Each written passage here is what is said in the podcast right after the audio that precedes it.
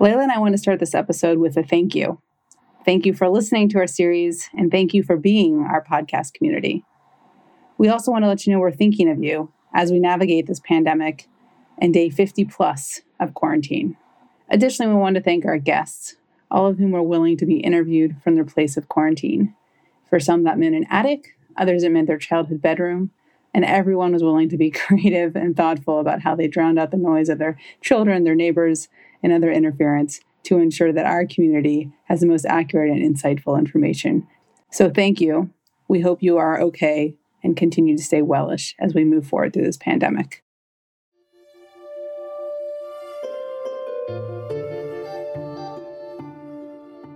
The census has brought to life human beings who were disregarded and discarded. The census is fundamentally about being seen and being recognized as an individual human and as a member of any number of different communities. So, this is what our constitutional order is based on.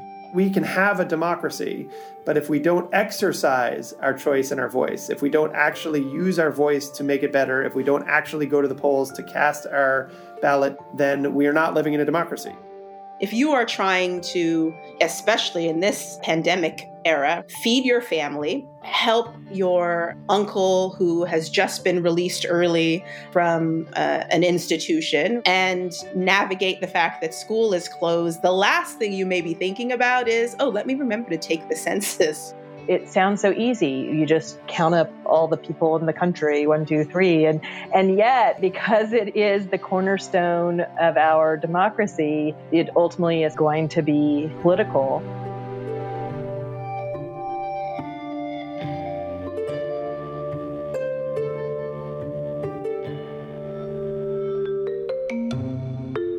From Bridger Media, it's 2020 Counts, the limited series on Census 2020 with your hosts, Layla Jerusalem and Allison Bajracharya. Layla, good morning. Good morning, Allison. So here we are, episode four. You know, we sort of paused on the direction we were originally heading with episode four because here we are in the pandemic. And so we decided to go out and talk to more experts to understand how they're navigating it now in these new constraints. And in doing so, we learn even more about the census. I mean, the history, the complexity, the importance. What stood out to me about this episode is learning that there are groups of people in this country who will stop at nothing to ensure that certain groups are not counted. Everybody in their own way highlighted the importance of being counted, period. That there's something about being recognized and being alive in this country and being part of the whole that can't be taken away, both for the life we live now and for our posterity, for our history. And so that I think has been an incredibly powerful learning for me as well. Yeah, I mean, the fact that the census data is actually critical to storytelling and defining who we are or who we were you know, I, I, think of the census as, or at least I used to think of the census as this like rather, you know, mundane tool, survey tool that led to statistical analysis. But really, it's a complex, massive, uh, rich resource of data that help inform really who we are and who we might be in some pretty magnificent and powerful ways. The power of the census lies in people responding at high rates. In the midst of the pandemic and the fallout from a potential citizenship question, the census faces a new set of hurdles. It's particularly striking in the case of Puerto Rico, which had a response rate of lower than 6%, where the national average is a shade above 50%. That's Tom Wolf. He's counsel with the Democracy Program at the Brennan Center for Justice and has been a civil rights attorney for about a decade. Tom is referencing the response rate as of late April. A decade ago, the response rate at this point for Puerto Rico was 54.8%. Coming into this census, there were a couple of systemic difficulties that seemed like were going to come into play. One, the Bureau trying to shift to a primarily internet based census. The digital divide follows a lot of the other racial and ethnic divides we have in the country. Tom explained that there was a lot of work done to organize and mobilize communities that are undercounted to make sure they were counted fairly this time. But a lot of those strategies relied on face to face contact, which is not possible right now. The Bureau has a program that's designed to do field work early on in the course of the census to make sure that certain communities that are difficult to reach through the mail have an opportunity to get forms and participate in the census. Normally, that's rural America, including but not totally limited to Native American reservations. But it also includes places that have been hit by natural disasters, because when that happens, people they lose their homes. If their homes aren't destroyed entirely, they mo- may move to you know kind of other temporary quarters. And so the idea is the Bureau gets down early in places that need a lot of attention, physically drops off paper forms for people to fill out and send back. The census hasn't been able to do that because of the pandemic.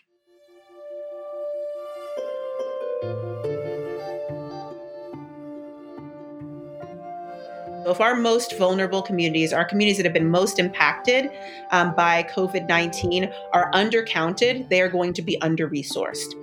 That's Ama Nyamekye. She's with the California Black Census and Redistricting Hub, a network of organizations focused on increasing participation in the census among hard to count Black communities in the state. So, when you think about things like grab and go food centers, food banks that are in operation.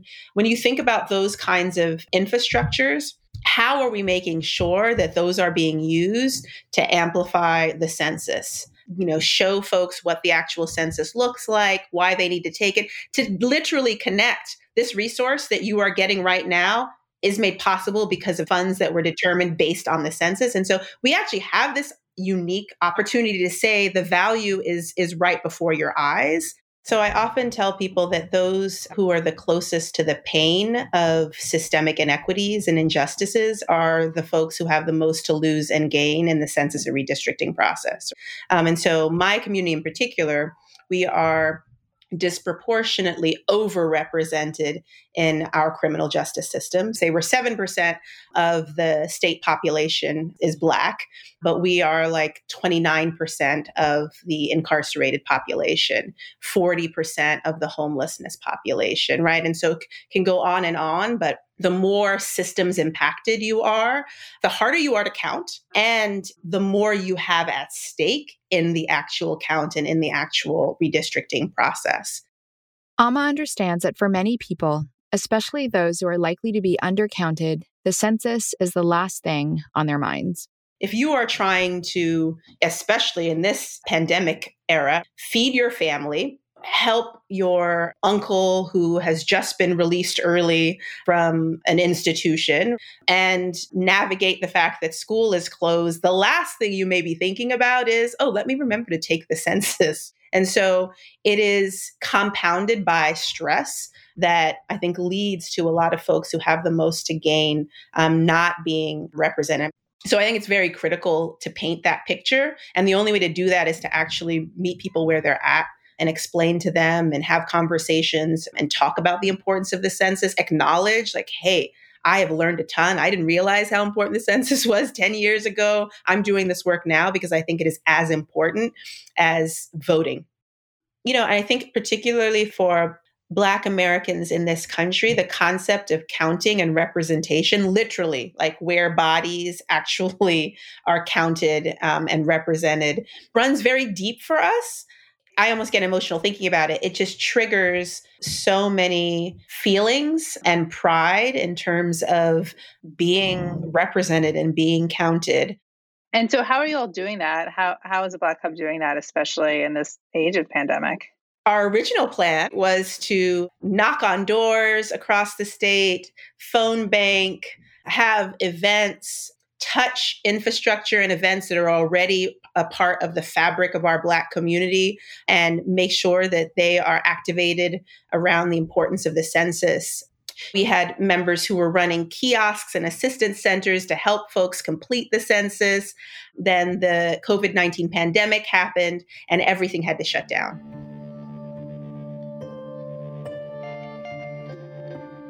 The structures that we were planning on using to reach people are no longer available. So we have pivoted to focus on a few things. virtual phone banking, where our coalition can call their communities from their cell phones and from the safety of their home and ask them, like, first, how are you doing? Have you heard about the census? Do you know the connection between the census and the programs that are going to be so critical to ensuring an equitable recovery?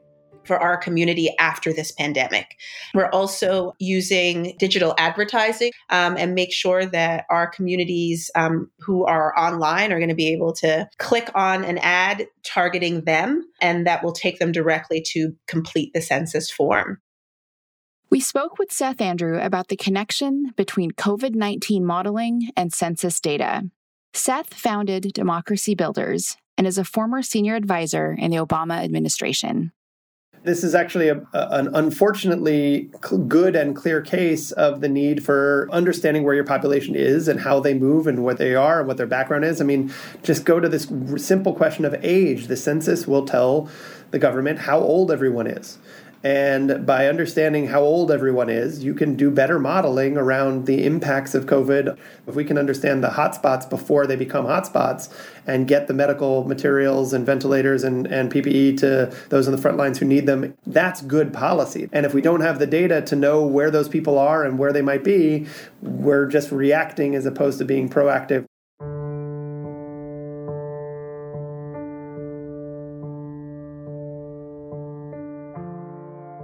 Coming up, we'll discuss the citizenship question.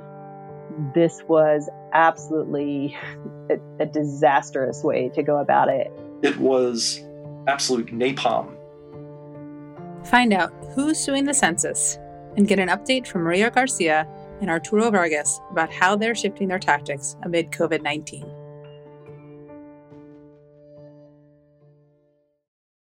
For too long, history lessons have glossed over the truly essential contributions women have made to history. That's where Encyclopedia Womanica comes in. This podcast from Wonder Media Network aims to change the narrative by introducing the pioneers, scientists, chefs, and more from antiquity to today who have shaped our society. Every weekday, host Jenny Kaplan dives into the trials, tragedies, and triumphs of this diverse group of groundbreaking women. And the best part is, each episode is only five minutes long. The bite sized episodes pack painstakingly researched content into fun, entertaining, and addictive daily adventures. You may or may not already know these women, but you definitely should. Subscribe to Encyclopedia Womanica wherever you get your podcasts.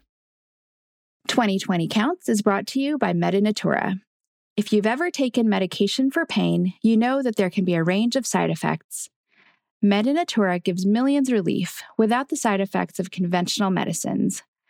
When I got seriously injured a few years ago, one over the counter muscle pain product gave me instant relief T Relief, made from arnica, plant based pain relievers in a cream of organic oils and organic shea butter, contains no dyes or perfumes. MediNatura products like T Relief, Well Mind, Clear Life, and Reboost can be purchased on Amazon, at Whole Foods, or Sprouts. Use code 2020counts to receive 20% off your order on medinatura.com. Hi, listeners. Before we get back to the rest of our show, we'd like to remind you to catch all episodes of our four part series and share them. Completing the census is important. Knowing why we should complete the census is more critical than ever.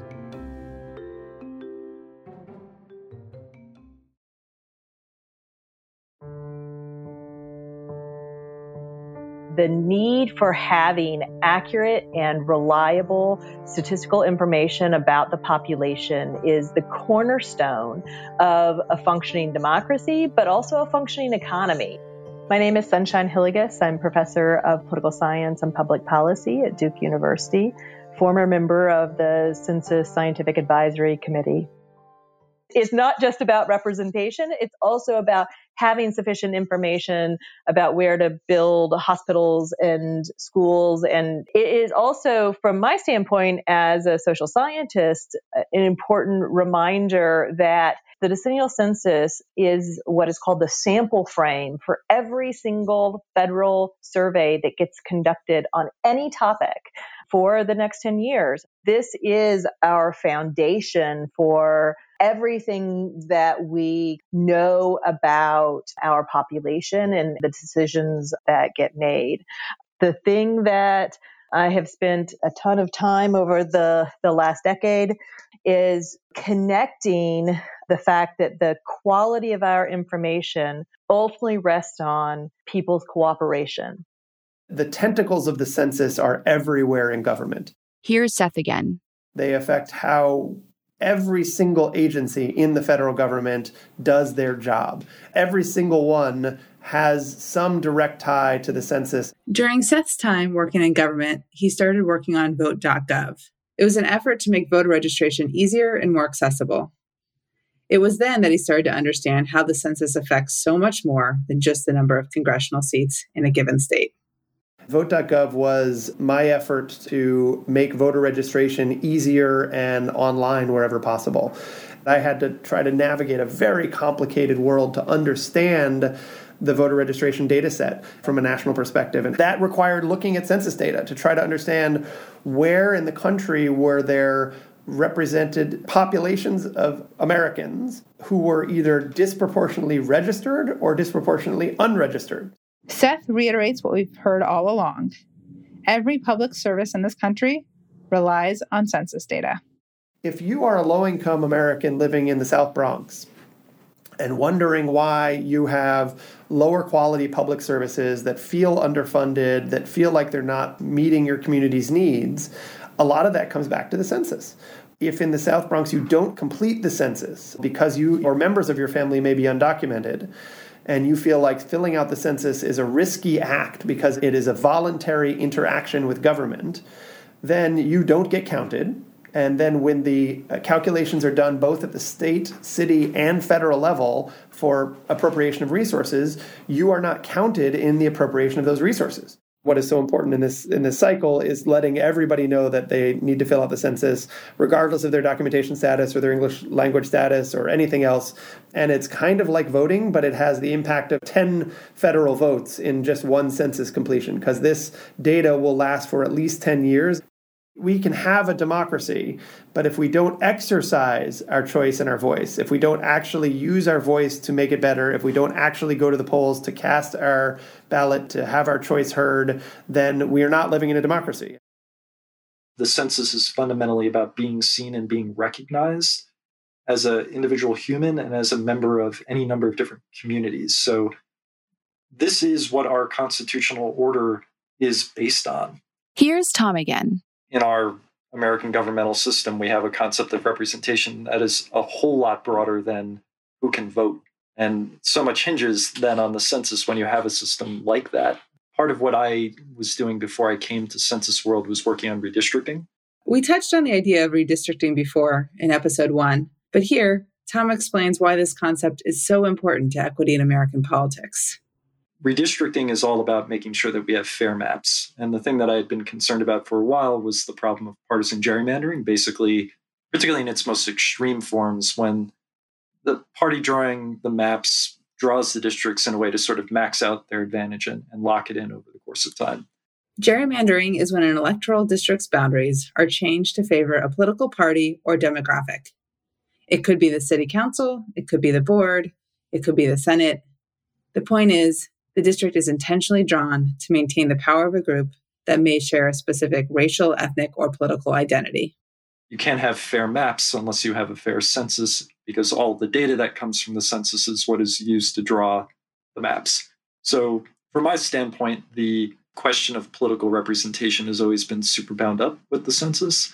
America is unique amongst basically every other country on the planet in that political insiders generally control the map drawing process.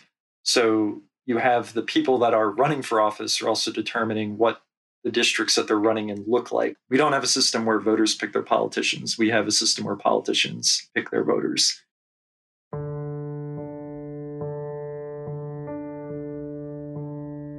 Elected officials oversee the redistricting process. So while redistricting is legally intended to right size districts as demographics and populations change over time, the process is oftentimes political in nature, resulting in gerrymandering. Let's say you have an African American community in North Carolina. Those communities are very large, but they can be split up in ways to minimize their political power, or they can be packed all together in a small number of districts so that they end up winning small numbers of districts by large margins and then uh, not being able to put candidates forward in any other districts. So I mentioned North Carolina because it's been sort of a test ground for a lot of the abuses of, of mapping over the last 30 years. The census is all about making your community visible, basically force map drawers to acknowledge your existence and then obey the laws that are in place to protect your ability to elect candidates of your choice. The most interesting consequences of the census count is that it results in power shifting in some of the most critical ways. That's Janai Nelson. She is the Associate Director Counsel of the NAACP Legal Defense and Education Fund. There's such interesting jockeying uh, when it comes to the census count and counting communities and different populations within states and how demographics are shifting. So, just by way of history from the past two censuses, there were 12 seats that shifted both in 2000 and in 2010 following the census count in those decades. Uh, so that means that there was enough shift in population to require the movement or reallocation of 12 different congressional seats. We see across the board, particularly in the South, in states like Arizona, in Georgia, in Nevada, in South Carolina, that there's been a growth of Latinx persons that has increased the number of people of color overall in those states and has enhanced their political power as a result. Despite the increase in numbers and political power for historically underrepresented groups, congressional representation has lagged. So when we think about how that power actually manifests in congressional representation, though, we do see a disconnect. We don't see the same diversity in the congressional representation of Texas that we see in its population. And that is largely due to redistricting. So the census is just the foundation, just the very beginning, but a critical and essential part of determining how power is allocated in this country. If representation was commensurate with the growth in people of color, both Latinx and African American people, and Asians to a lesser extent, the actual allocation of power in those states would be very different. The census is inherently political. This is especially clear when one understands its connection to redistricting. It becomes even more political when questions are added without going through the traditional vetting process, and even worse, used as a deterrent to completing the census.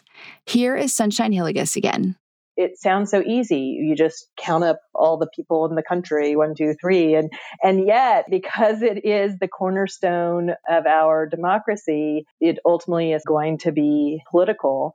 She testified in the federal trial, Department of Commerce versus New York, against including the citizenship question when they said they're considering putting a citizenship question on. And we're like, no way. Like, why would they ever do that? That's crazy. And uh, both the Census Bureau and us as a committee had faith that they were really interested in having a high quality census. Here, she means the Department of Commerce, led by Wilbur Ross, who initiated inclusion of the citizenship question. We thought it was just a matter of making clear how this would have negative consequences for the accuracy and reliability of the count. And so the Census Bureau uh, worked in good faith, and CSAC sent our uh, explanation of why this was a bad idea. And it was then a shock when it was decided against Census Bureau recommendation to go ahead and proceed with adding the citizenship question. Ross testified that he wanted to use the question to determine citizen age voting populations in order to enforce the Voting Rights Act. Many experts and the courts found Ross's explanation unconvincing. We all knew that there was no way that the rationale that was offered was the actual rationale. So it was just such a kick in the gut to everybody who has worked so hard at the Census Bureau in a non political fashion and really threw water on decades of work to kind of elevate the Census Bureau above politics. The Census Bureau has spent 10 years testing just tiny little aspects of the questionnaire. And so at the last minute to add a question that had not been tested, that had not, you know, been evaluated, it just was absolutely crazy.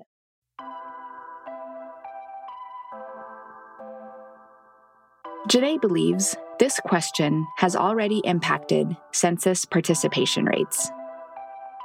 The census has brought to life human beings who were disregarded and discarded.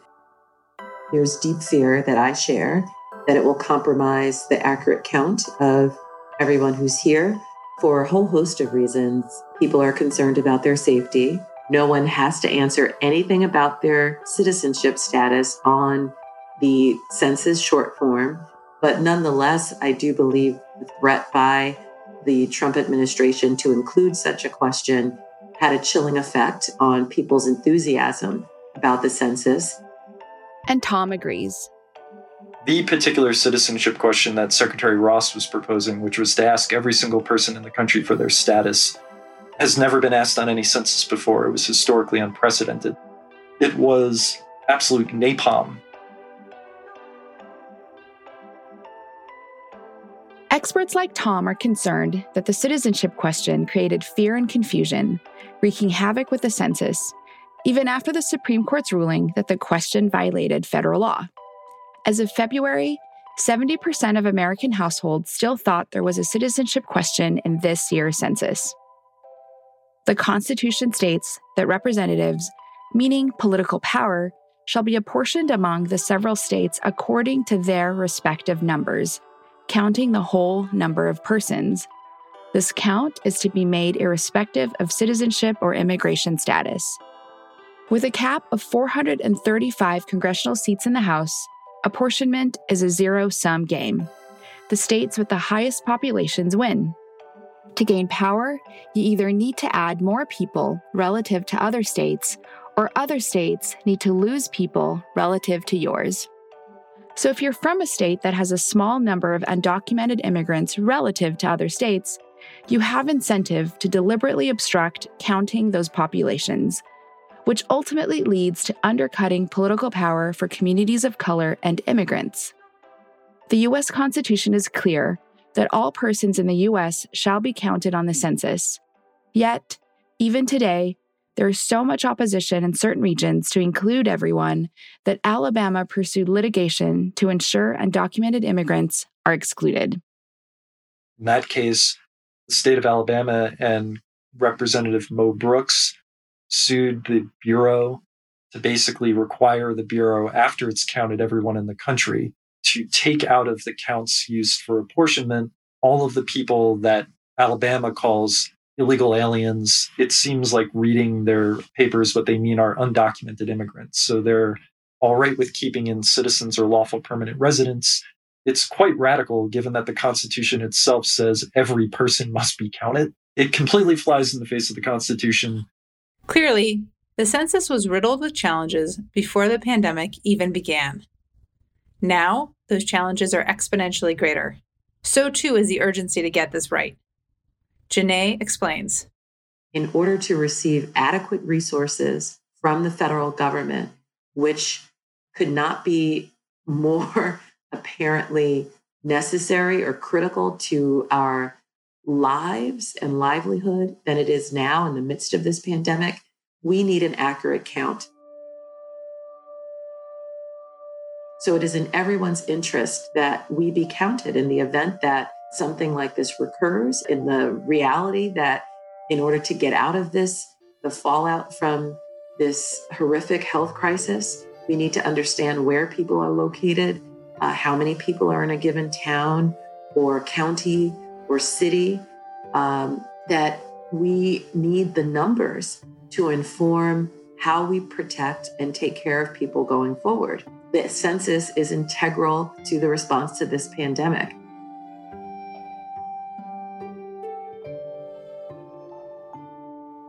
Before we go, we checked in with Maria and Arturo from previous episodes to see how they're responding to the COVID 19 crisis. Hi, Layla and Allison. This is Maria Garcia, Mayor Eric Garcetti Census Director. Since the outbreak of COVID 19, we've been transitioning our primarily on the ground outreach strategy to one that utilizes remote outreach like phone banking, peer to peer texting, and social media communications, including standard mailings. We're also distributing flyers to food pantries, grocery stores, and at homeless shelters. In fact, we're already seeing some of our new outreach strategies work. Seeing how people have responded to the COVID 19 pandemic has really made me hopeful for achieving a full count in Los Angeles. I think people are making the connection on their own about how their participation in the census means more federal funding for their communities for things like emergency response and services in healthcare, housing, and education for our most vulnerable populations. I'm getting emails every day from regular people who want to do more to help Los Angeles, and that's something I'm really proud of. Everyday Angelenos who are meeting the moment and who are sending texts, hosting virtual town halls, posting on social media, trying to encourage their friends, their family, and neighbors to respond to the census. If we can keep this up through the end of the self response period, then I think we have a good shot at achieving a complete count in Los Angeles. My message to everyone out there listening now is that you can continue to stay safe at home and still respond to the census at 2020census.gov. Thank you for reaching out. Stay strong, stay home, and save lives. This is Arturo Vargas, CEO, Naleo Educational Fund. We are continuing to do everything we can to promote a fair and accurate 2020 census and to promote the full participation of the Latino community. However, our work has become exponentially more difficult because of the COVID 19 pandemic. We have shifted all of our strategies to digital platforms. We're making use of all social media platforms as well as earned media and paid media. No one knows how this is going to turn out. But one thing is for sure that the Census Bureau's work has become exponentially more difficult as well. Now, the one thing I am most proud of so far, however, is how much community members across the board continue to be committed to securing a fair and accurate census, even in light of COVID 19, which has understandably redirected a tremendous amount of attention and resources from community leaders. Nonetheless, uh, I have hope because so many people uh, understand now how important it is to ensure that the 2020 census is successful and that everybody participates.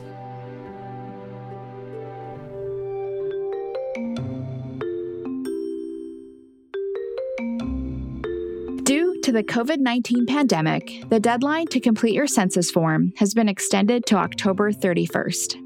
Go to 2020census.gov. That's 2020census.gov to complete your form. There's no consequences that are negative for filling it out.